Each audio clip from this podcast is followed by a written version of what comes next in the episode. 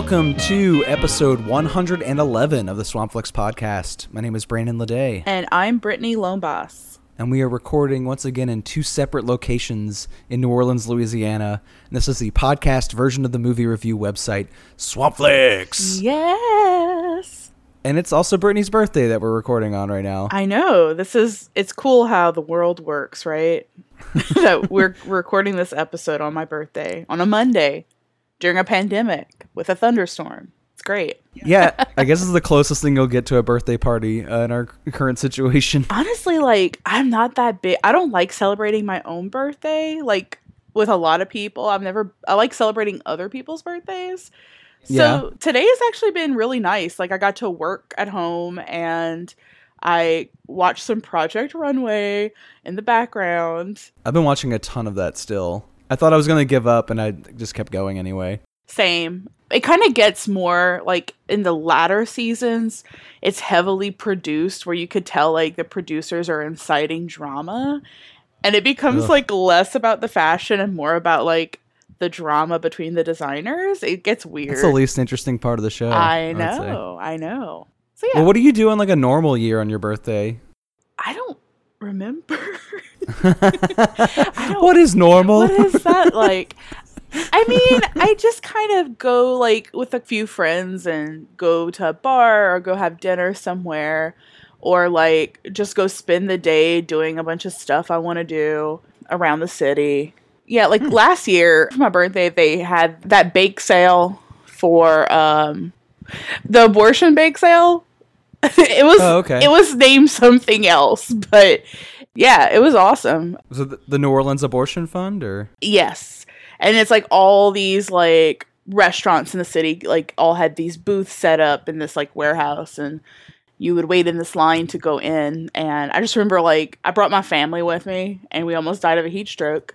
But it was like cool like accomplishing that and stuff and like being part of something, I guess Yeah. Just like stuff like that. Like I don't I don't like getting too extravagant, but like this year was going to be the year that I wanted to do like a bounce bus and just like ride around in the bounce bus to like nowhere. Actually, oh, to um not nowhere, um a Bertha's place because you have Oh yeah. because I'm old enough to get into Bertha's now, and I've been wanting to go.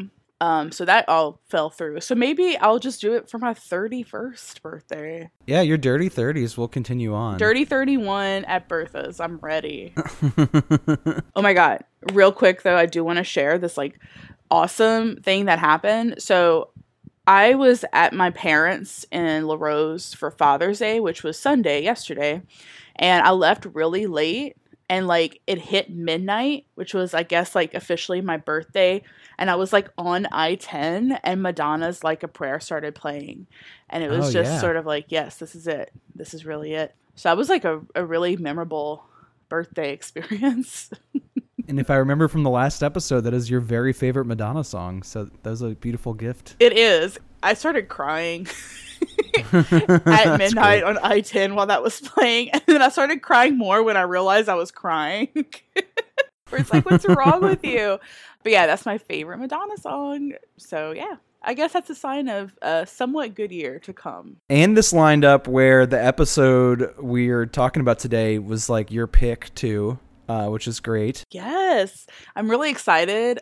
Well, about all the movies, but one in particular. and I think you know what one I'm talking about. There was one that I was not excited about uh, after watching it, but we'll get we'll definitely get into all that. Okay.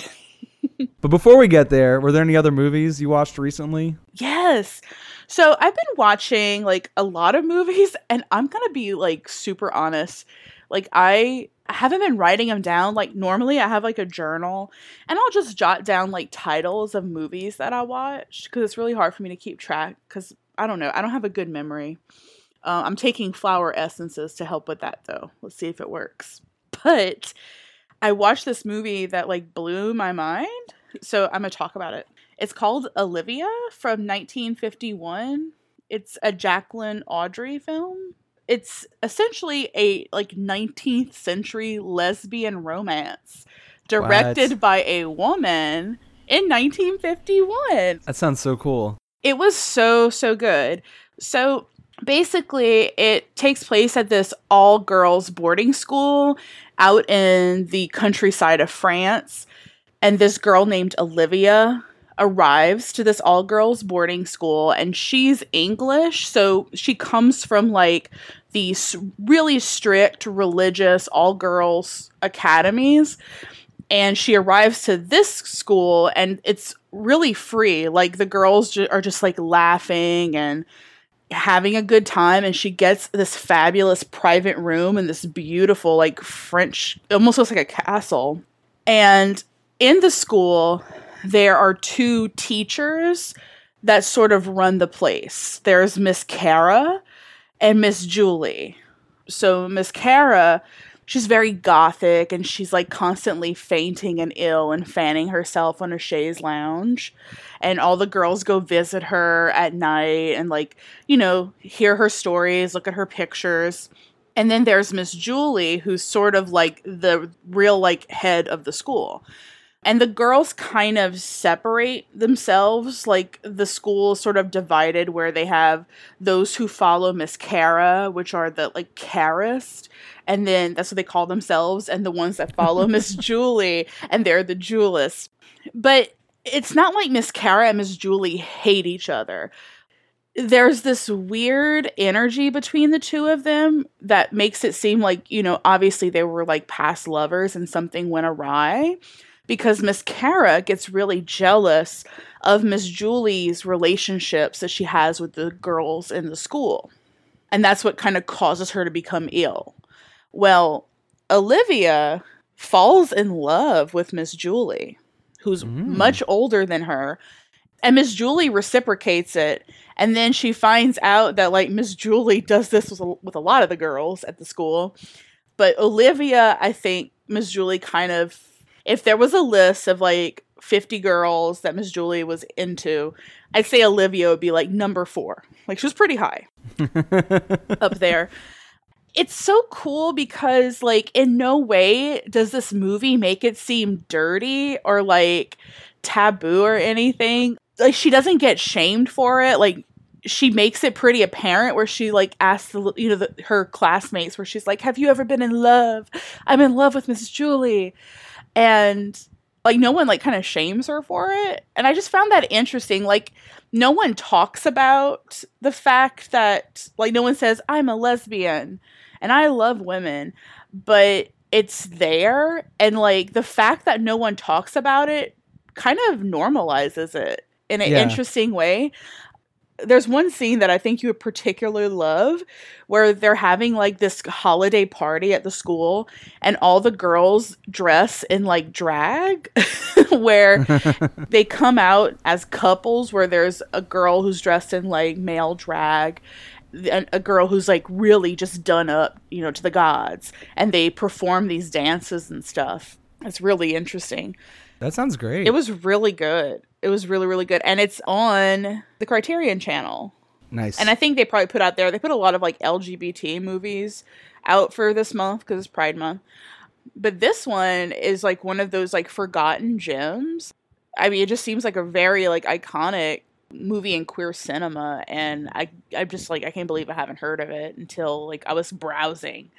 Olivia, 1951. I'd love to like look into more like obscure artier, maybe even just like foreign pictures along those lines because I feel like there were a few, but Mhm. like you only really see the like American side of it.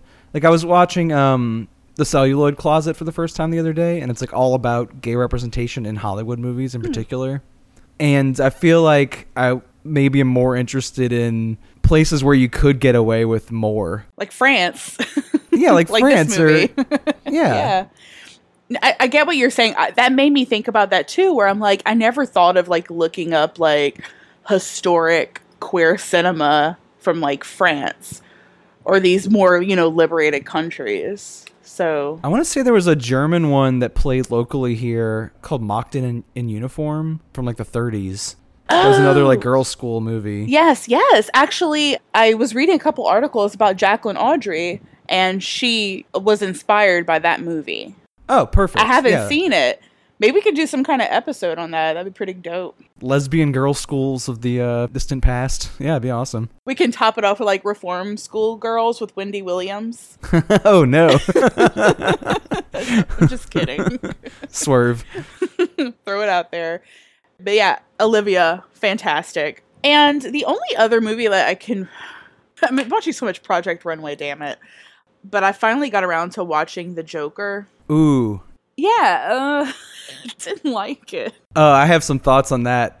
I kind of want to save it for next episode, though. Oh, oh, okay. The big thing that came out of it for me was like, do I not like superhero and supervillain movies as much as I used to? I don't think I do. I, I think that movie really brought it to light. Like before, I was like, "Oh, I'm gonna give it a shot. I'm gonna give it a shot." With like all these superhero movies that are like constantly being like you know thrown at us. We don't really talk about those on this show at all, uh, even though they're like a major part of like the box office. You know. Well, I used to love them when I was a teenager and, and in my early 20s, and I just don't. And the only one I will say that I do like is X Men. I like the X Men movies just because they're cool. You know, like they're mutant people, which is awesome. But like as for just like Batman, Superman, Spider Man, eh. Uh. Well, I really liked the Joker movie, and I did not expect to. I really thought I would hate Really? it, but I think I should table those thoughts until next episode. we can hash it out. And that's all I want to talk about. What have you been watching? I can't tell if it's because I'm bored or if I'm just back on my bullshit. But I've been watching uh, more like porno type movies again. Oh my god, I watched one recently. What was it? Oh god, now that you mention it, I'm sorry, I keep forgetting. It's that one on Netflix where it's like 365 it's 365 days or something. I don't know that one. It's a Polish film and it came on Netflix and it hit like number 2 on Netflix immediately. But it's this movie about this like Italian guy who like is from Sicily and in the mafia and he captures this chick who's from Poland and she has 365 days to fall in love with him. He doesn't like rape her, but he like tries to get her like horned up for him. What's it called when you fall in love with your captor? What's that word? Stockholm syndrome. Yeah, it's got a lot of that where he he'll get like women to give him like blowjobs and tie her up and make her watch and like stare at her in the eyes. It's very very se- it felt like a softcore porn and it's on Netflix. Nice. Was it good? I liked it. It was like 50 shades of gray like amped up. So kind of like an erotic thriller drama kind of thing. Kind of, yeah. I mean, it's funny. The acting's horrible, but it's filmed beautifully. Like they're in these great places in like Italy. And it's fun. I don't know. I feel weird about this because it's like people are saying it promotes like rape culture, but I feel like it's made for women. Like it almost feels like like a woman's fantasy, if that Like makes sense. Yeah, like uh, that's how I looked at it. Where I don't think men are gonna watch this and go like, "Whoa!" I think women are gonna watch this and go like, "Sweet!" Like you know, this like big dick Italian capturing you in a room. It, it's it's like that. It's interesting, and I, the cultural phenomenon that's coming from it is interesting to watch. So yes, if you've been watching pornish movies, I would recommend this. Oh, I definitely need to see that. Yeah. I did watch one from uh, Finland that's pretty similar. Uh, it's called Dogs Don't Wear Pants, and it's on Shudder. Is it about the meme of like dogs wear pants like this? You know what I'm talking about? I wish. No, it's like a command from a dominatrix. She like tells her customer, you know, take your pants off. Dogs don't wear pants. Oh, and she makes dog. them crawl across the room. Yeah. That's great. So it's this drama about this surgeon whose wife dies. So he's like this dad uh, who's raising his teenage daughter on his own, and he's not over his wife dying. He's just going through the motions of his day, and then he accidentally stumbles into this dominatrix's dungeon, and she strangles him for like trespassing, and he really gets off on it. So he starts going back to her to pay for her to strangle him to the point where he's like euphoric because he's gonna die of oxygen deprivation. Whoa. And you know, choking and breath play are like a real thing that people do. It's super dangerous. No, there's a guy I think like a few years before I went to UNO, there was a guy that died in the dorms because of that. I remember everybody was Yeah. complaining about the smell or something. Oh no. And it was like the old dorms, those creepy ones all the way in the front before they made the new ones. Oh yeah, I remember those. It looks like a hospital building. Yeah. Anyway, but yeah, definitely a real thing. Well, this guy knows better, right? Because he's a surgeon. Um, he knows that like cutting off the oxygen to your brain is like a terrible idea. That probably makes it even hotter for him. Because he knows. I think he gets into this like euphoric state, and then eventually like basically just wants to die. Like he's like basically paying her to participate in like his death wish, but she like catches feelings for him. Uh, the way that always happens in these like dominatrix movies, you know, like the right man comes along and softens her icy heart. Kind of an annoying trope.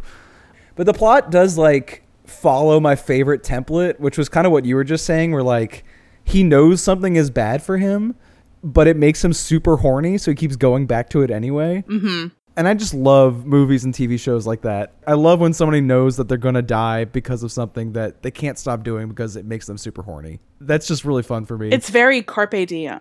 it's just very relatable. Like the the idea of like being attracted to something and not being able to help that.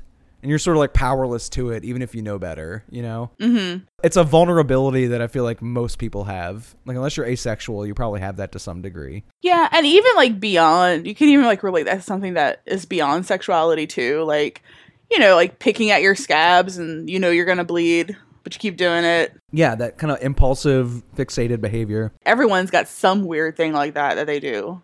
And the movie's just like shot really well. Her dungeon that she works in is this like red neon lighting. Ooh, um, and she wears all these like patent leather cat suits, so like the lights like bounce off of her like Catwoman type wardrobe, and the movie just gets more and more violent as it goes along, and more and more like horny.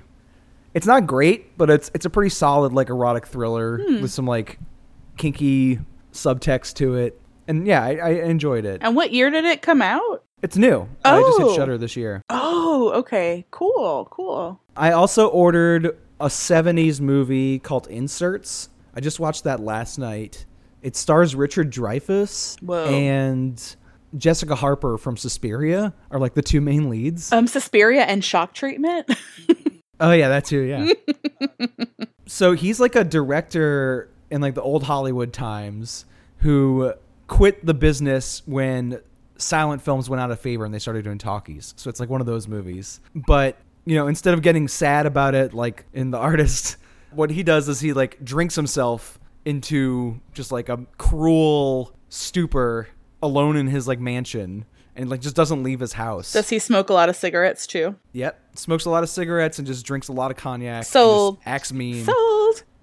And he can't get hard because he's so drunk all the time. But he is filming pornos in his mansion. So like he never leaves, but people come over to film this like pornography with him. So it's like these like silent era like stag film type Whoa. movies, but he's making it in the 30s. And Jessica Harper is kind of like this newer girl in town who wants to get into the business and wants him to teach her how movies are made by filming scenes for this porno. And it ends up being this like kind of weird S&M back and forth. Uh, the whole movie's shot in this like real time kind of thing, like a stage play where it just never cuts away. Like you just kind of watch them go back and forth over the course of two hours. And they're kind of like trying to top each other. He's trying to gross her out and scare her away from being in the industry by like calling her boobs meat or like Ugh. being really vulgar and telling her like to show him her cunt. And she just doesn't back down. And then she eventually starts teasing him about the fact that he's like so drunk that he can't get aroused.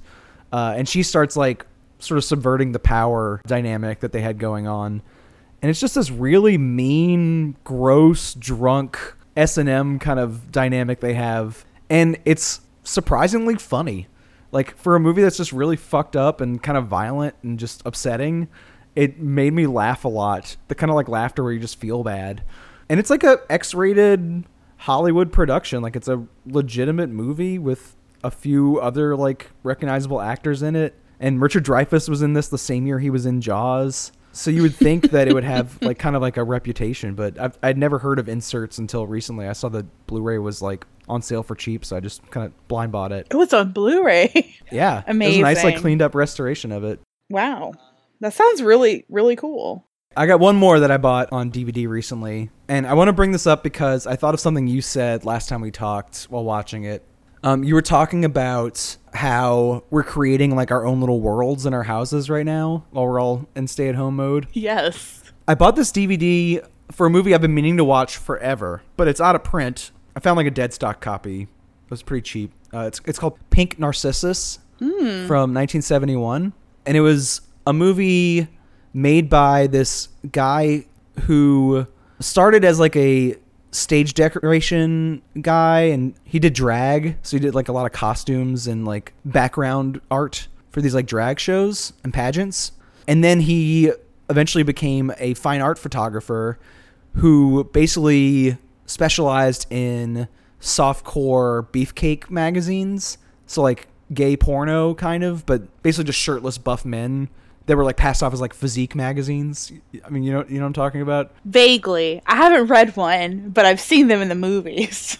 So yeah, they're just these magazines that are like basically excuses to watch or to look at these like naked shirtless boys who are like kind of playfully wrestling and they're like passed off as fitness magazines, but they were like really just gay porn that was like a workaround to make it legal in the 50s. wow. His are so beautiful though because he brings in these like that like drag pageantry background into the beefcake stuff. So what he would do is he would turn his apartment into these like fantasy worlds. Like he would create this like underwater effect where it looks like a merman is swimming down to like get gold or like uh he would create like a cave for two boys to like dry off by the fire after swimming all night together. Nice. And because it took so long to make and then photograph those environments, he would just like sleep in his like cramped New York City apartment on these sets. Like he would just like convert his living space into the, these like fake little artificial worlds and then just sort of sleep in the the props and like work around them. And eventually what he did was he made a whole movie like that. Over the course of like 6 years, he made this gay porno in his little tiny apartment, like in his kitchen and his living room. There's not much of a plot to it. It's like this prostitute is daydreaming and waiting for a John to come over. And while he does that, he's like picturing all these like tableaus. So it's kind of like the same beefcake photography, but just in motion. So like he'll picture himself in a field of flowers and a butterfly will like land on his stomach. And then he'll picture like a matador wooing a boy in the stands with a cape. But as it got closer to the 70s, he was allowed to get away with more. It was not illegal to make porn after a certain point. So then some of them get really vulgar. Like there's this like anonymous blowjob in front of a urinal, and then he like drowns the guy blowing him in this like river of semen. So like the way they achieved that was they filled this like bathtub full of milk and like kind of fake drowned somebody in it. Oh my god. It looks crazy. This sounds Um, amazing. And so you said that you so you got a DVD copy, but it's it's not like something that's very easy to find. Not really. Not in a good shape. Like Gotcha. You could watch it on YouTube, but it's so fuzzy. Mm. And even honestly, the DVD doesn't look that great. It was filmed on 16 millimeter, Okay. and then they blew it up to a 32 millimeter print, and then it was converted to video. Even the DVD I feel like I have is just not in great shape because it's been, you know, shifted around formats so often. It's such a beautiful fantasy piece that really needs to be like cleaned up in like a Blu-ray man. restoration. Fantasy films that are like made in like the late 60s and early 70s are just some of my favorite things. They almost seemed like extra fantastical, you know? Yeah, and this has that same sort of surreal feel that a lot of those movies have. It just also happens to be a gay porno too, which uh, is I fun mean, to whatever. watch. Sign me up. I'll watch it. Even if you can't find the movie, I mean, it's around. But the book that collects his photographs, uh, his name is James Bidgood, and the book is just called James Bidgood. It's just a beautiful art piece. Like just thumbing through his photographs and really seeing in vivid detail like how beautiful these props and environments he created were. It almost makes it even more frustrating that the movie's like so fuzzy and like has been kind of disregarded. Somebody will catch it and restore it. Right? Right?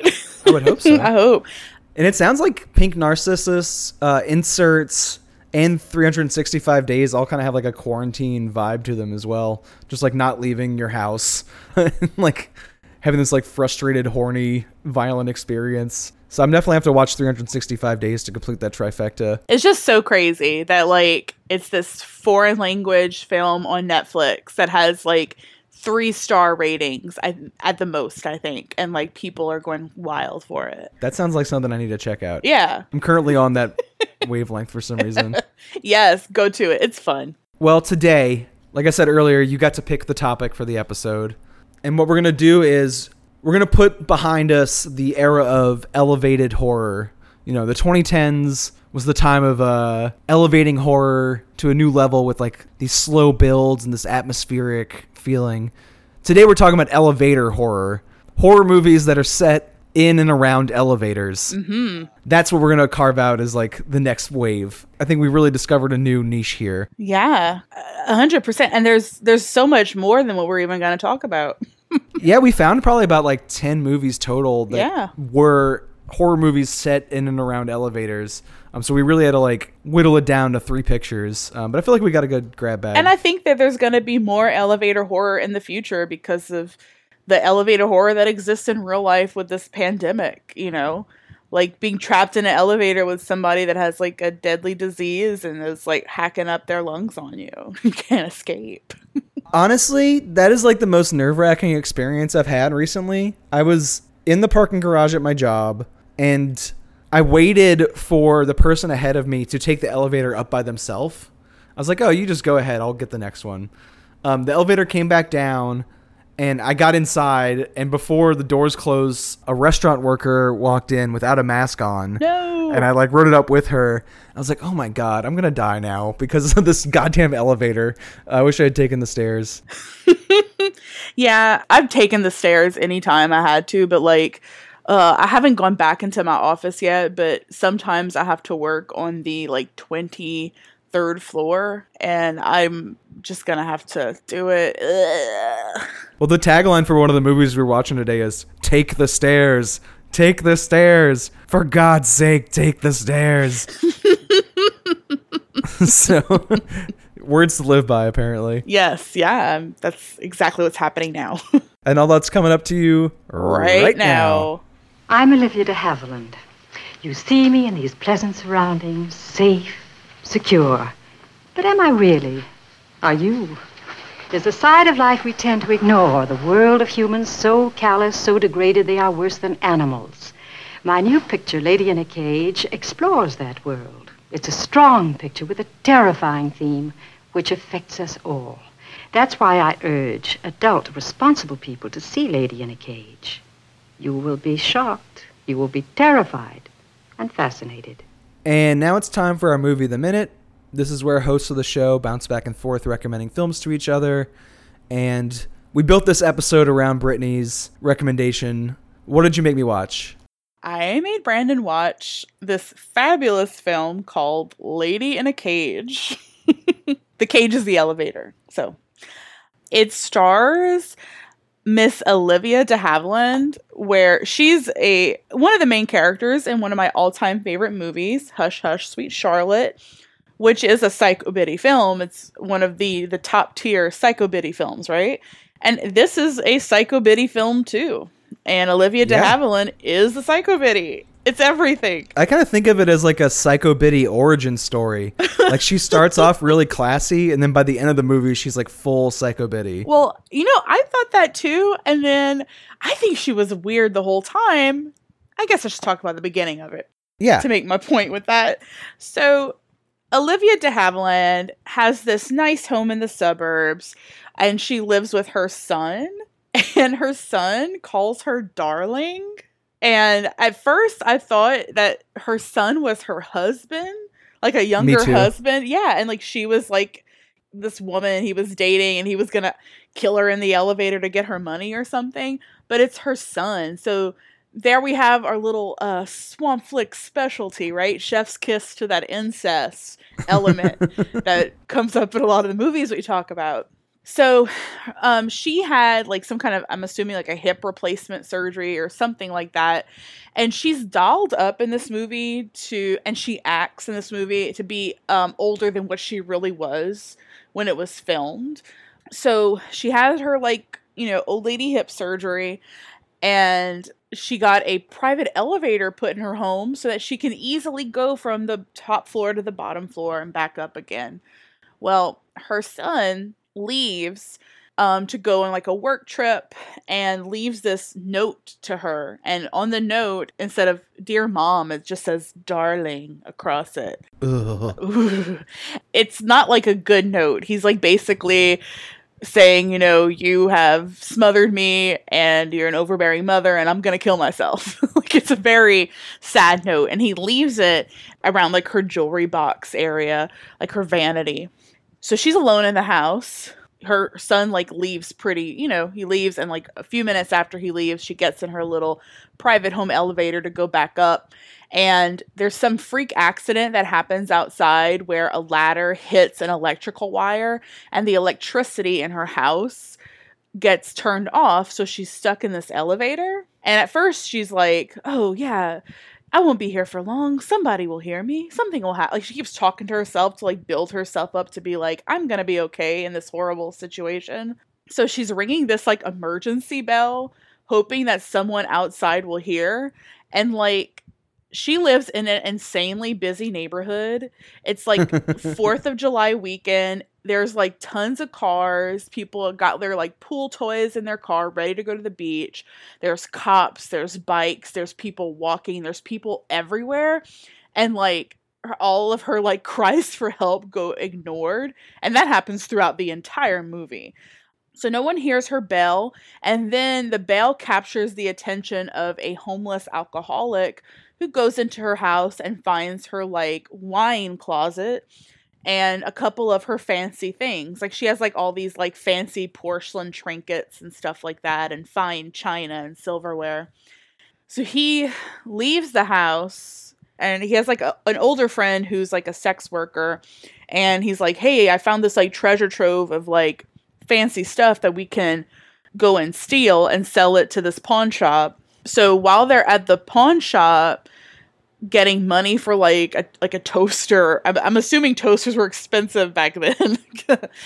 so they're getting money for this toaster and there's this like group of like teenage like juvenile delinquents who are just like wreaking havoc all over the damn place and they decide to follow the homeless alcoholic I, I believe his name's george back to the house and like before the teenagers get to this house where olivia de havilland's trapped in the elevator the the creepiness of the movie is very voyeuristic where there's a woman who like is on display in this cage and the criminals in her house can see her but she can't see them It looks like a bird cage. Like it, it's not like a typical little elevator. It's like open with this like lattice. yes And she like considers jumping to the floor, but like gets like kind of dizzy, vertigo, like looking at the ground. right so she is like you know screaming for help constantly failing to get the phone off the hook to like call the police and and her AC's out and it's hot and she's like sweating and getting crazier like as time goes by with the heat and the exhaustion and the situation she's in she starts losing her mind and unraveling. Well everything's kind of mild until like these teenagers go to the house and they like just amp it up and they ignite a lot of insanity and it, things become very violent. There's like a girl a young like a guy he looks like younger than the rest of the group. So i'm assuming he's sort of like the kid brother in this group of teenagers. And then there is um james Caan, who's like the leader of everything and he's like the biggest asshole um, one of the biggest assholes i've probably seen in a movie. And they are like just they get off on just being mean and terrorizing people. And it's just funny because it's like is that how the people in this era viewed like their version of millennials. You know like olivia de havilland's very old fashioned and like it seems like her and the movie is trying to be like what is our society coming to? Where these teenagers like have no respect for anyone and they just cause trouble and they want to terrorize people and nobody's listening to calls and cries for help. Like there's this weird theme going on like that throughout this entire movie. I agree with that, but I don't think it's generational. I think it's class. Because Oh. even the wino and the sex worker, like, they are about Olivia de Havilland's age, but they're dirt poor. Um, and they're acting like little cretins, too. Like, the wino can't even uncork a bottle of wine. He just, like, smashes it open to get it down his gullet as fast as possible. Like, everybody is cranked to Yeah. 11. I see that. I feel like the movie's like about class disparity where like she is rich and they are poor and that's like the difference Okay. but it has no sympathy for the poor people at all like it's like these are depraved animals Right. It's pretty wild, yeah, in that way. I'm seeing this now. and i think the way they distinguish it themselves too is like james Caan recognizes that and like he refers to his gang as animals and to her as the human being uh, like she's like the one human being in the house and like everyone else are these like critters Oh. and he kind of like antagonizes her by like offending her propriety like he like burps a lot in her face because he knows that that would annoy her it does. and he like really hones in on making sure that she's brought down to his level.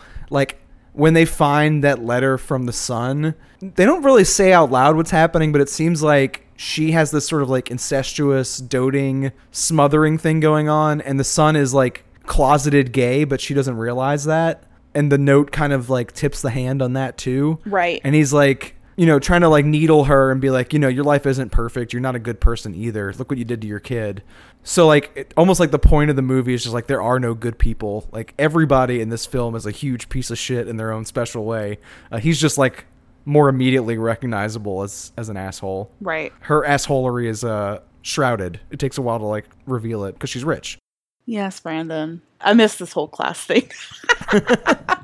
I'm just like, oh, it's like a, a mean old lady that doesn't like the mean young kids. I don't know. I don't think it's like saying anything particularly smart about it though. Like it brings that up and it makes that the difference between her and the home invaders, but I don't think it's like really digging into any of the issues or anything. I will say that the weird relationship she has with her son. I had this like conversation with someone this weekend. So there's a show on TLC called Smothered, and it's about mothers and daughters who have like way close relationships. Like, like there's one situation where a daughter's like in her 20s and she showers with her mom, and Ah, her mom like washes her hair and stuff for her in the shower. no. they go get like colonics together and her mom like shoves a tube in her butt for her. Like it's crazy. And like and of course i watch it. But i kept thinking of like what happens whenever like that's like mother and son? And then i'm like oh it's like malcolm in this movie with olivia de havilland this movie it's got the oedipus element to it with that and the and the part towards the end where her son doesn't get his out, his eyes gouged out, but uh, James Caan's character does. Oh yeah, that's a good point. I, I Yeah. didn't catch that. Well, it reminded me a lot of Funeral Parade of Roses. Whenever at the end, like she goes out into the streets with her eyes like all gouged Yeah. out like that, I wouldn't have made that connection if we wouldn't have watched Funeral Parade of Roses so frequently. That's our movie of the month right now. Yes. So I love this movie. It, it's ridiculous, but also it has some creepiness to it. It had the same kind of creepiness like with movies where people are killing, and the reason they're killing is just because they can. Like when George, who is the man who's homeless and alcoholic, he's like lying on the ground, and then James Caan's character like orders him to be killed. And he's like why do you kill me? Like there's no reason for you to kill me. I'll leave. Like and he's like well you're here you know? Like i'm kill- Yeah. i'm killing you because you're here. And like that to me is scary. It's very like like the strangers movies Mm-hmm. where it's like we're gonna invade your house and you're here so we're just gonna kill you just cuz The absence of reason is like the terrifying part of that. right. Just like random which is like a scaremongering thing that all right wing conservative, wealthier people always have on the back burner. Apparently, all the way back to the 60s at least, where like, you know, one of the arguments against why we can't abolish the police is people are like afraid that if there's no cops, then people are just going to all of a sudden it's gonna be the purge where people are just like breaking into houses and like slitting throats and taking things. I'm like, I haven't called the cops ever, and this never Yeah. happened. it's gonna be okay. It's just like this like weird agreed upon paranoia that everyone's just sort of raised to believe. Um, and this movie takes that kind of at face value and is like, as soon as you're helpless and your guard is down, you know, depraved criminals are gonna break into your house and take all your stuff and torture you Right, while just you're because they can. while you're trapped in your private elevator. right, There's screaming. oh, I wish I knew the quote verbatim, but I love whenever like she gets the phone off the hook and she's like, "Help, help! I'm stuck in a private elevator in my own home." Help! Please, help! I am trapped in small private elevator. Her line delivery is really fun. oh, it's so good because she's so. I mean, she's a fa- fantastic like actress. You know what I mean? Like, and she's playing this role in this like trash movie, but she's playing it with like a hundred percent of her being. It's great. And if you watch the trailer for the film, she introduces it with that same sort of prim and proper distance. She's like, Hi, I'm Olivia de Havilland, and I need to tell you about my new movie, Lady in a Cage. Like, it, it's very like, I didn't almost like see it. Masterpiece Theater. Ooh, like hi, Intro. I'm like Laura, not Laura Linney. Yeah, Laura Linney. Yeah, it is Laura Linney, yeah. awesome. But yeah, so I mean, that's essentially a lady in a cage. It's a lot of fun, and I love the way that like a lot of it's shot. It's very like Hitchcock, where there's like focus on all these little things that kind of like cause other things to happen. There's a lot of focus on the mechanics of the elevator and the electric box and I love the what you call it, the opening credits with like the, Oh, the yeah. jazz music and like So graphic.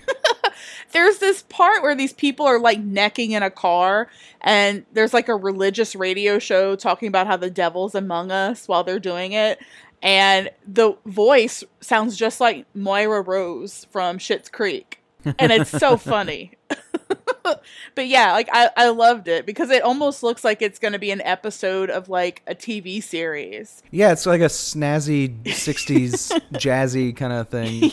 yeah And Saul Bass was the one who um, created all that stuff for Hitchcock, uh, and it looks like it's kind of riffing on his whole aesthetic.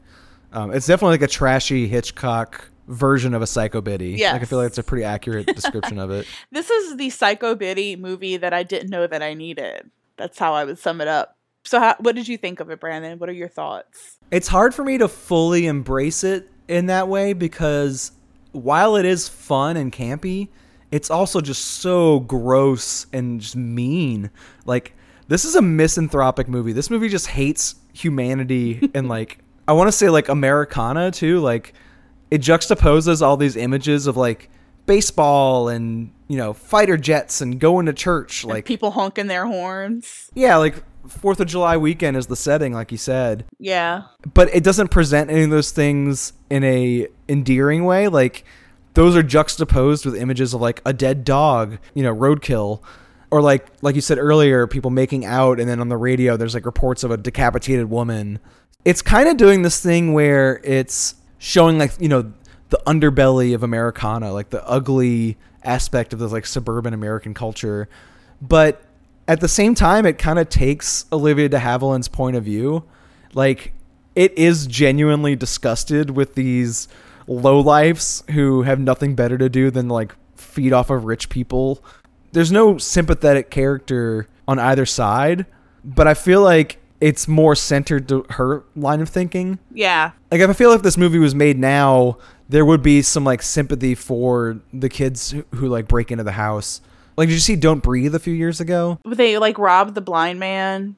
Yeah, I don't like that movie, but that makes more sense as like a modern version of You're this. where, right. like Because it's like they're doing something horrible and you're like, wow, I should hate these people. But then you're like, oh, they're human beings and they don't really mean to do any harm that Right. much. Yeah. they want money. Yeah. uh, they need money. Yeah.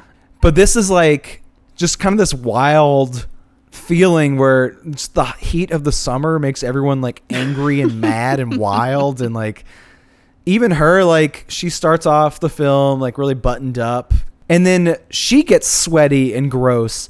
And you know, the movie kind of sexualizes her. She like starts ripping at her like Oh yeah. bodice to like By expose her breasts. end of the movie, you you almost see her nipples as she's like crawling out into the streets. yeah. And that's like the one thing that the movie does as far as like evening the playing field where she's treated the same as the other people is it like brings her down to their level. Like she is the human being at, at the front of the movie and then by the end of the movie like they're all animals. a little bit of inconvenience and her wealth not helping her out of a snag and all of a sudden she's just as like depraved and animalistic as everyone else. It's the heat. The heat does it to me all the time. I mean, God, I get it. But yeah, I, I liked it a lot. I thought it was like really fun, but just also really sour and upsetting. So it's like one of those things where I can't really embrace it as like I couldn't watch this all the time, you know? It's not like something I can return to anytime soon just because it makes you feel so gross. Uh, there's just like this kind of sticky, nasty layer to all of it. Especially the bathtub scene in particular. With the weird lipstick that looks like blood and chocolate at the same time. Yeah, the younger brother type character in the trio of He's the one that scares me the most. I think out of the three of them. Yeah, and he's like the only person of color in the movie too, and I feel like the movie's like you know playing that up as like part of what makes him extra scary is this like sexually depraved Huh. Latino deviant. But he like really wants to have sex with the girl in the group, and James Caan's not having it. But they play with him a little bit, like they let him into the the bathtub where the girl is, um, and she teases him as if they're about to have sex, but instead she just smears lipstick all over his face until he's just like covered in it like blood. And they try to like drown him. Yeah, it turns into this like kind of S and M thing. it's weird. Like they all kind of get off on each other's pain in this weird way. Like when Yeah, like James Caan has his eyes gouged out, they're like, "You can't catch us because you your eyes are gouged out." kind of weird gameplay with it. Like the way they act reminds me a lot of like Reefer Madness, yeah, where it's just like nobody acts like this. It's stupid. It's like so ridiculous and over the top that that's what it reminds me of a lot. there were a lot of movies I feel like in the '70s like that in particular. I'm thinking of like I Drink Your Blood or I Eat Your Flesh, uh, Oh. whichever one of those with the hippies um, who eat bad acid and then become cannibals. And there's another one called Tenement that's really fucked up. But you know, those are from like a more hyper violent era of filmmaking where you, like you actually see gore and usually rape scenes. This one's more implying that kind of stuff. Besides the eye gouging, Right. the violence is just sort of in the air. It's never like realized on screen. And still just as icky if, as if it would be. Ugh. I yeah, it's I just get as it. upsetting. And it's pointless too. It's it's kind of like the strangers, like you were saying earlier. Like they have no real goal other than robbing her, but they could have done that and left. Instead, they're just like playing around. I think this movie would reach pure perfection if it would just be Olivia de Havilland the whole time in her elevator screaming, like without anybody trying to break in her house. I think it would be funnier for sure. Like it'd be more of like a campier, like Baby Jane knockoff. Yes, it would. but the way it is now, it's still very interesting, and there's a lot to like pick apart. I just feel like I needed a shower after watching it. It's a really upsetting movie. Especially like the looking like James Caan's like his chest hair looks so gross in this movie because it's like he's super sweaty and it looks almost like there's grease and dirt on it. I don't know. He grossed me out. He's a pretty good macho um, archetype, like just that giant square jaw of his and that broad, hairy chest. Oh, you know, this was his first movie. That's wild. Yeah, like he only did television before, but this was his first movie. Well, before we move on, like let me ask you, like this is an elevator horror film. It's it's like a woman trapped in an elevator, helplessly watching people rummage about her stuff and like sort of verbally tormenting her. How, how do you feel like it, it works as an elevator movie? Does that really matter? If, she was like tied up instead of in the elevator, would it be any different? You know what? I think it would. I think the elevator part of it's scary because it's a machine that we don't really have control over. Compared to other elevator horror movies, like the elevator isn't the nemesis in here. It's not like the killer, you know? It's just holding her. Um, but I think like with especially home elevators being something that wasn't common and was more of like a new thing. Like I feel like that new technology scare was probably a lot higher than we felt when we watched it. you know, when it came out in like the 60s. I feel like it's more it leans a little more towards like home invasion horror. Yeah, for sure. But it's elevator horror, damn it. It is. Yeah, and I, I feel like there's something about that like being helpless when your technology fails you. Yes. Like she was dependent on it working whether or not other people were home to like bail her out if it failed. and like all these things that they built in it to help them like the the alarm failed her too i just kept thinking about like if i was stuck in an elevator and like the emergency thing didn't work and no one could find me. That fear. Have you ever been stuck in an elevator before? yes. Me too. it was at my old job and it got stuck and i was in there with just like three people and we called like the people to say hey we're stuck. Like nobody was answering and someone answered and like what's the problem? And i was like we're stuck in here. Get us out.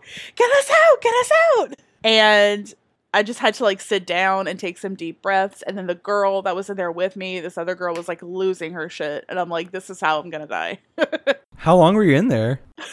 like 10 minutes Oh, okay. okay. It wasn't that bad, but the way I was acting, it was like I was in there for days. I just I can't handle it. the one by my job uh, I get stuck in sometimes, you know, every few months. Oh my god. And I always get it open, so I try not to freak out. I kind of just like calmly like, okay, I'm going to wait a second and it's going to work. Brandon. Uh, but I keep using it because everyone else Holy uses the elevator that never breaks down. it's like the line's not as long. and you're like, God, it just I'll chance it. yep. Holy shit. And those, I mean, and this is a little different too because Olivia de Havilland's in this like open birdcage type uh, elevator where she can like at least breathe fresh air. Uh, it's really terrifying when you're stuck in one that's just like closed and that's it. Oh god, yeah. Like I don't know, like part of it I was like, just jump. Just jump out of it. It's not that bad. Break your other hip. yeah, it's already broken. Who cares?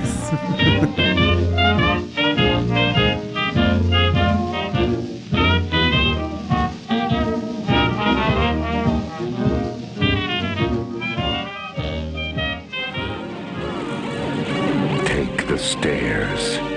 Take the stairs. For God's sake, take the stairs. Uh, you mentioned earlier that Lady in a Cage was not, you know, a pure elevator horror film. Like it's a home invasion film that happens to feature an elevator. Yes. I feel like the next movie we're going to talk about from 1983 uh, is a pure elevator horror film, maybe the purest of all. Yes, it is authenticated. What is it? It is a Dutch film called The Lift. And it, it really is about a killer elevator. So the director of this film also wrote the movie and he did the mus- the music for the movie. His name is Dick Maas. and he also directed a bunch of golden earring music videos. What's Golden Earring? You know that song I'm stepping into the twilight zone. No, I do not. Where it's like, and the is- bullet hits the bone. It's- Oh, I know that one. yeah, that's it. That's Okay. it. That's it. That's Golden Earring, the Twilight Zone. Well, he he did the video for it. That song's Wow. like ten minutes long too. He also did an English language uh, remake of The Lift called Down. With Naomi Watts. Yeah, like decades later. This movie, it's basically about this elevator in this office building. And the action happens from the get go. Like, right when this film starts, there's like two horned up couples in the elevator, and people start getting naked and they start almost having sex. And then the elevator stops and like starts to suffocate them. which I feel like is the kind of you know actually being stuck in an elevator horror that we were just talking about. Not that you know you and I, not that I know of, are having sex in the elevator when we get caught. no, I'm just, I've got my head in the corner and I'm like, please let me get out of here alive. Please. But the way it conveys like that something evil is happening is you know the Dick Maas music starts intensifying, Some of that dick mass. and they get really hot and like start taking off their clothes. and they can't breathe. It's so gross because I'm like, God, it probably smells so bad in there. Yeah, and they start like gasping for air. Like at first, I was like, oh, is it like really hot? But I think it's like there's just no air. Uh, The oxygen's getting pulled out. So that happens, and then more shit starts to happen in this elevator. Like a blind man has, you know, he's got his cane, he's going to the elevator, and the door opens up, and he just falls down the shaft and like splatters to death. This security guard in the building gets decapitated. Great special effects on Oh the my decapitation. Fabulous. Yeah, he's got like his head on the bottom, and then like the elevator comes down the shaft and just like slices it off. There's like a slow motion fall where the camera's at the bottom of the sh- elevator shaft, and you can like see the head bouncing in slow motion. It's great. I love that um the elevator starts off like antagonizing these obnoxious drunks who are like kind of have it coming in like a slasher movie kind of sense. Mm-hmm. You know, like when you like overindulge in drugs and alcohol and like have flagrant sexuality, that's when like Jason Voorhees kills you. So it kind of makes sense that the elevator's gonna kill them. But then later it's like attacking the blind or like janitors and security guards or like children. yes. That's what makes it super. Like, I was scared. so, what happens is uh, this guy named Felix, who is like in charge of this elevator, I'm assuming like he, when it, the elevator was built, like it was sort of like his baby almost. And he's like really familiar with it. And he, like, so they call him to come in and they're like, this elevator is like killing people. Something's got to be wrong with it. And he can't find anything wrong with it. So he becomes like obsessed with figuring out what's going on with this elevator. And his obsession becomes so intense that he like loses his family over it, where his wife is just like over him, leaves with the kids. And it almost like becomes a horror movie in that sense too, where, you know, someone's like just their obsession like almost leads them to madness. So I still am not quite sure what the whole dealio is with the elevator, but Felix, along with this um reporter for this like National Enquirer type magazine, who's like interested in all like the murders of the elevator, like they kind of have this romantic relationship going on too through all this, and they're both like invested in the the elevator death mystery. Well, he eventually finds out that the elevator through some kind of weird science situation that I don't understand because I I suck at science and I don't get it. It's not real science, Britnee. It's, it's not. Shit, I don't know. Well, they- we're using like terms like micro stuff, and I'm like, okay, sure, that's a thing. But basically, these weird scientists made this elevator, and like in horror movies and sci fi movies where like machines start to think on their own, kind of like Westworld, this elevator starts to get a mind of its own and it begins to like kill and think for itself. And there's some like gooey space slime that does that. Yeah, it's like this organic AI material. And it seems like what they're like trying to make you afraid of is like microchip technology. The fact that they have these like little small Oh, Brandon, that's, microchips. that's what they're putting in the vaccines. Oh no. Wait, is that a real conspiracy theory? You have, oh my God, I have an aunt, and you might have met her. She's my aunt from like Boston or Marblehead, Massachusetts. But she's like constantly like hounding all of like like me and my family, where it's like, yeah, you know that they can make microchips small enough to fit through the needles of vaccines. That's why their COVID nineteen exists because they want to put chips in us. Wouldn't you just shit it out if even if that was true? I don't know. I would sh- I shit everything out. I'm like I would shit that out in a heartbeat. That would just fly right out. And then first of all, I'm like I'm the kind of person like if the government wants to know where I am, like that makes me feel slightly like a celebrity and that someone cares. So I'm I don't care. I'm down for it. Whatever. But so I thought that was so funny. But no, that is a huge conspiracy theory with like COVID-19 and vaccines like going on right now is, is these like microchips. So just well, like the those lift. people would be terrified of the lift. They would hate the lift. So that makes sense. I couldn't what you said described the it's like fake AI science. that runs off of these like organic microchips that can like duplicate and program themselves and become independent of, you know, human intervention. I don't fully get what they were trying to make with that. Like, was that supposed to go into like weapons development or something? Also, very hard to pinpoint all this because the version of this that's on Shudder is gorgeously restored. Like the colors and the images are so beautiful, mm-hmm. but it has this bizarre English language dub yeah. that is just so bad. obviously not even the original script that I, I have no idea what we're missing in translation because it's so goofy. I know. I'm curious to see what we are missing and if it makes it better. Um, probably not.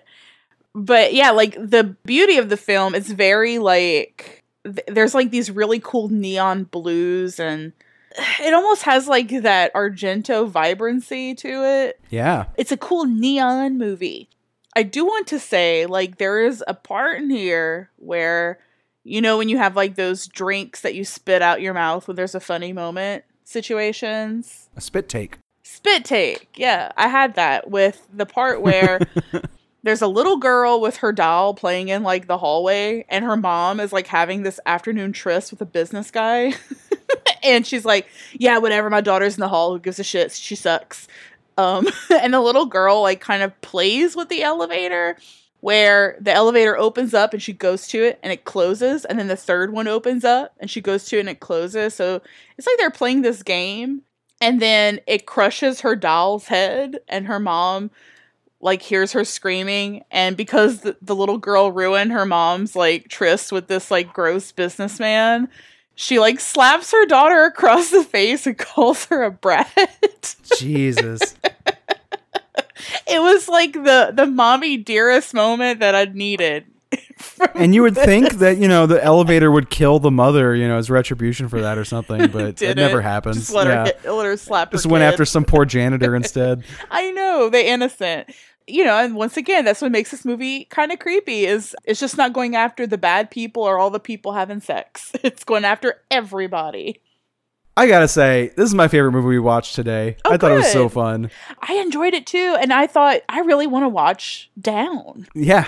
to see like what the American version of this looks like in the 2000s. Honestly, that might have been a better option than the one we went with instead. We can always do an elevator part two or something. There's enough of them. There's, There's, a lot. movies. And I bet you in the Down film, it's 2001, so you know there's going to be some nu metal. And then last year, uh, they had another movie called Down that was like a elevator horror film. That's part of like Hulu's Into the Dark series. and that one was good. It's more Lady in a Cage, where the elevator is just the setting of the horror, but not the actual monster. Mm. Yeah. Well, in Lift, the elevator is definitely the monster. There's It like is. a bunch of shots of just like creepy synth music shooting these like elevator doors as they slowly open. And like that's supposed to be the creepy thing, which, you know, has been done in actually respectable horror movies before. I'm thinking of like The Shining having those like that slow elevator door opening with the, the weird symmetry and then like the river of blood spills out of it. That's an iconic horror movie image Right. this one it's trying to do that same sort of like eerie otherworldly quality but the elevator itself is like basically the shark in jaws like it's just this thing that attacks you which is unavoidably goofy you can't take it 100% seriously as like high art which makes those like shots with like the weird symmetry and the eerie music also funny maybe it's a little creepy but at the same time you never like fully take it seriously Oh don't think. no, no. The only time like I kind of took it somewhat seriously is like when it tries to close real fast because I hate when that happens. oh yeah I'm always afraid I'm going to lose an arm because like I always have like this knee jerk reaction when the elevator's starting to close to fling my arm out. But like at my office building, one of the elevators, the sensors are lower. So it doesn't recognize your arm, it would only recognize your leg. And I always forget which elevator it is. So that might happen to me. And I feel like the movie considers like different ways that elevators are scary like that. Like, you know, fastly closing doors or you know, the fear of suffocating if you're caught in there with no oxygen. or it opening up and it just being the elevator shaft and you The like empty don't realize it. Yeah. There's a, a part at the end where the cables like snap loose and like whip around and strangle somebody. Oh, I forgot about that. That was cool. It tries to come up with every single way that an elevator could possibly kill or harm you, even though the kill scenes are pretty far apart and there's a lot of talking in the movie. The like journalist investigation mm-hmm. is so much of it. It was kind of boring with that. It's boring, but I kind of liked it because the more they had to talk, the more insane it just got. Like they had to fill in the space with something because they couldn't afford to just do nothing but special effects shots. They should just kill that little girl's mom instead, and that office guy. That would have cost more money though. Instead, Oh, you know, send the people to a science lab and have like these like uh, professors Really talk about microchips. Conversation I don't get. yeah, let's do that. But it's so stupid and like vacuous that it's like delirious making. Like it, the movie made me feel like I was insane by the end of it. It does have a weird pattern of death because, like, I find like there's quite a few that happen in the beginning and not that many in the end. And most horror movies, it's flip flopped. You know, you've got like one or two in the beginning, and then you've got a shit ton at the end of the movie. This does have a grand finale though, where like the You're right. elevator tech has to like do battle with this thing that's been um he has to shoot the elevator to kill it. he like climbs up the shaft like John McClane and like Yeah. has a shootout with its uh it's like mainframe which is has this like glowing Cronenberg goo that's It just looks like leaking out of it. all that slime shit that all these people on TikTok are making. Ugh. Well, were you as um excited about this movie as I was? Because I was actually like really giddy during it. I had a good time with it. Like like I laughed. It kept my attention for the whole time. And I just loved like the look and the synth pop vibe of it was really cool. Like I could see this in, you know, whenever bars open up again and they have those like dance nights where they'll play like, you know, synth pop or industrial music to a movie in the background. Like I feel like Yeah. this would be a really cool one to to do that too. It looks great. Like the version on Shudder is like really pretty. Yeah, thank you for lending me your Shudder account stuff so I could see it because the YouTube one's okay, but it's not as vibrant for sure. But the dub is so hilariously bad. The arguments between the elevator tech and his wife are like particularly awful. she just comes across as this like horrible nag uh, throughout the entire movie. Um, and it's like she can't be that bad in the original. I. I'd rather just watch it with subtitles. exactly yeah Wherever that is. preferable well the other movie i picked out um, because i enjoyed it in 2010 when it first came out uh, it's called devil and it's another like supernatural type version of an elevator horror movie where five people from various backgrounds are stuck in an elevator and Who are they stuck in the elevator with? One of them is the devil. Uh, and this is a story outline created from the twisted mind of M. Night Shyamalan. The man who wrote Lady in the Water for his kids. and yeah, this is from that, like, his low period, I would say. Like, this is after the happening. This is around the time he made, like, Last Airbender and, like, After Earth, which, when we did our, like, Shyamalan episodes last year, we did not even touch that period of his. Like, we kind of, like, skipped over the shitty period before he came back with Glass and, uh, The good shit. Yeah, the visit and all that. And the movie's kind of like over stylized like a Shyamalan movie. It starts with this like upside down aerial shot of New York City skyline to like really show you that the world's just upside down on this like creepy day. Uh, and then it goes down the elevator shaft, like the same like continuous exterior shot in this like really horrible CGI maneuver.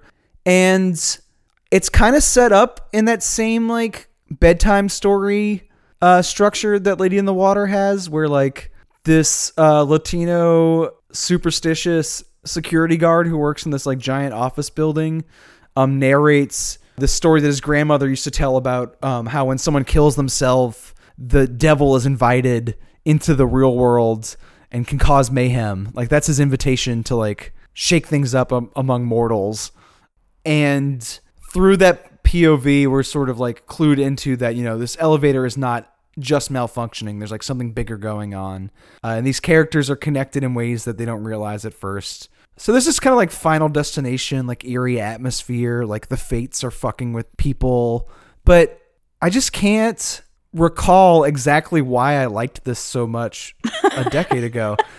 It really is just like not impressive in any way it does this like horrible thing that I feel like a lot of horror movies used to do about 10 years ago where the screen will go black every now and then like the elevator lights will go out and then it'll come back and you'll see you know someone was wounded but we didn't actually see what happened I love that about this because I saw this in theaters and as a theatrical experience with the blackout times were those are really really cool. i could see that working i don't know i was just watching it at home i was just like i'd rather see something weird. Like i feel like the you know we were joking about elevated horror just because it sounds similar uh, at the top of the episode but like you know that ari aster version where like you know the violence is going to happen and then you watch it happen and then you deal with the aftermath and it like doesn't cut away. Mm-hmm. like that is more effective in creeping me out than a quick flash that's like meant to make me jump and then the information is like obscured.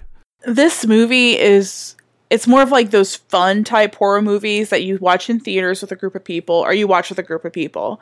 But like if I were to find this in someone's like DVD collection, I would be very suspicious of that person and their taste. like who watches this on their own repeatedly, like more than once? It's I used to own a copy, but yeah, I feel like I watched it with friends. You know, It, yeah, it's like a good, fun movie night movie. I think just because of the jump scares and like all the the weird little puzzle pieces that come together, where it's like the devil's coming, the devil's coming, and it just builds up till you're waiting for the devil. to be honest, like what I really remembered about it was that it was like these five characters stuck in this elevator where it was almost like a stage play. I kind of remember it being a more claustrophobic experience mm-hmm. where you like there's just no escaping from this like tiny cramped space and these people were like dangers to each other because of the paranoia and the constriction. But watching it now, especially uh, right now when we, uh, so many people are talking about how so many mainstream movies are propaganda, like there's this whole New York City police detective storyline where these cops are like trying to save the people from the elevator, and the movie just like sort of diffuses what makes it special. You know what I'm saying? Like we keep leaving that room to hang out with these cops in like the security guard room looking at the monitors. and just showing how useless they all are. they Yeah, like it's such a waste of time. anything. Yeah. if there's anything positive I can say about it, it, it's just that it does have that M Night Shyamalan like trickiness to it. That sort of like gimmick is a good hook, uh, and that's really what I remembered from it. Looking back, was just the premise and the sort of like stylization of it. Mm-hmm. But I feel like if he had directed this, it would have been a lot more fun somehow. Like I feel like he would have found a way to actually make it as good as it could have been. I think we would have spent more time in the elevator. Yeah, for sure. you know, I did like it for this reason, like, because it pissed me off and it made me. Re- I liked it because it pissed me off. Well, the fact that, like, these five people are meant to be in this elevator because they are all, they've all done horrible things they haven't repented for, and that's why the devil's, like, there to kill them and take them to hell. But they really didn't do anything that bad. to warrant like your soul going to hell. You know what I mean? Like it was very mild and I found that to be so entertaining where I'm like why couldn't they have been more creative with these people's like past? Like the temporary security guard that's in there like he got in a fight with someone and like beat someone up with a baseball bat, so he's gonna go to hell, and like the woman's gonna go to hell, but f- and the devil's taking her because she marries old men for their money. Like it was just kind of really shitty reasons for the devil to get them, you know? If they were gonna go there with this movie, these people should have had some like heavier sins. you know? if the whole movie was in the elevator and like you're not allowed to leave and the characters realized something supernatural was going on and kind of had to confess their sins. And the sins just kept getting worse and worse. Like you know you're like be like well you know i stole some money well actually it's worse than that i stole money from like blind orphans And then I killed them all. yeah. yeah then i then burned the orphanage down Yeah. um, That's what I think M Night Shyamalan would have do if he was if this was his movie. Like I think he would have done more like or this like devil thing like messing with their minds and making them confront like the people that they've either murdered or like are done wrong, like morphing the people in the elevator to like, you know, shape shift into that person and for them to like relive that time. Yeah. That would have been something Scare that confessions out of them. Yeah, M Night would have done it. I think he would have had a more interesting visual palette too. He's really good at like visual gimmickry. And also, I think he would have made it funnier. The biggest thrill I got out of this entire movie was uh, one one of the people in the elevator is this like business dick, like this like asshole businessman. Oh, the mattress salesman. Yeah, yeah. someone tells him, "Why don't you lay off?" Because he's like picking on one of the other people, and he goes, "Why don't you suck a butt?" Which got a huge laugh out of me, and I feel like that's the kind of like goofy humor that would have been in like the Shyamalan version of this. And honestly, for a few reasons, would have been a really smart career move for him at the time. Like he was making these giant blockbuster movies that people didn't like, like Last Airbender and After Earth at the time. When he came back with The Visit and with uh, Split, it was the Blumhouse style of movie with like, you know, limited locations and like smaller budgets. And that's kind of what makes the elevator horror movie attractive in the first place is that it's like a affordable, contained environment to stage a movie in.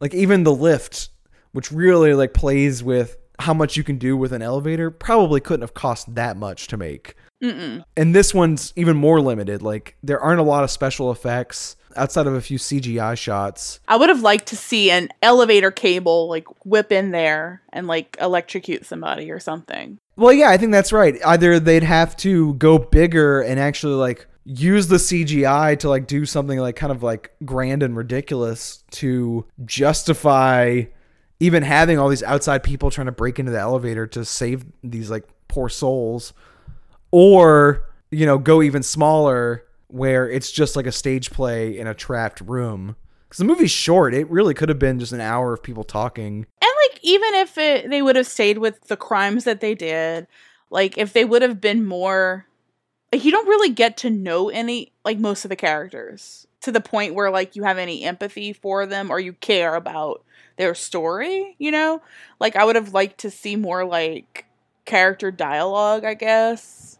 Like there the only focus I think was on like the the mechanic character that has the weird connection to the cop. Yeah, I feel like the cop is the one that gets the most background and the most to do And I just sort really of don't emotionally. care about it, you know? No.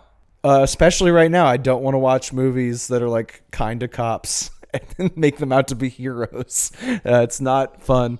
So I don't know if I have a larger point here. It's just that I still like M Night Shyamalan. I wish he had actually directed this. And if you have fond memories of this movie, it's not as good as you remember it being because that's what I learned this week. And if you watch it again and you still like it, reevaluate yourself. Yeah, there's better stuff out there. Yeah. if elevated horror films like that A24 like art horror style is what replaced this, which I feel like this is a typical late 2000s type movie, um, we're better off now. Like people can make fun of the pretentiousness of A24 horror films all day. Uh, I'll still take that over this like big budget PG-13 slick Oh, totally. thing where like nothing really happens and everything's implicated and it's all about loud noises just sort of startling you in your seat. Like, good riddance to this style of filmmaking. Goodbye, devil. Goodbye. I'm never watching this again. This was a good. I'm glad we that. watched it though, because I had like thoughts in my head about it where I'm like, oh, I always forget about that. I should watch it. I should watch it. And I watched it. You know, I'm glad we tackled it. And now we never have to watch it again. Yep, we're done. And you know what? I would watch The Lift again tomorrow. Oh, same, same. kind of want to watch The Lift tonight after talking about it so much. It's really good. And I'd say Lady in the Cage is somewhere in the middle. I really liked it. I don't think I could watch it all the time because it made me feel icky as fuck. So I'm gonna save that one for when I'm in a foul mood and want to watch something about how awful every human being on the earth is. Uh, that's that's a good time to watch Lady in the Cage. Well, I think that about wraps it up for elevators. Yeah, I think we're done with this topic for now. we Right. can revisit because there's enough of it out there because it's so cheap to make because the locations are limited and you can only fit so many characters in an elevator. So uh, maybe in the future we'll come back to this.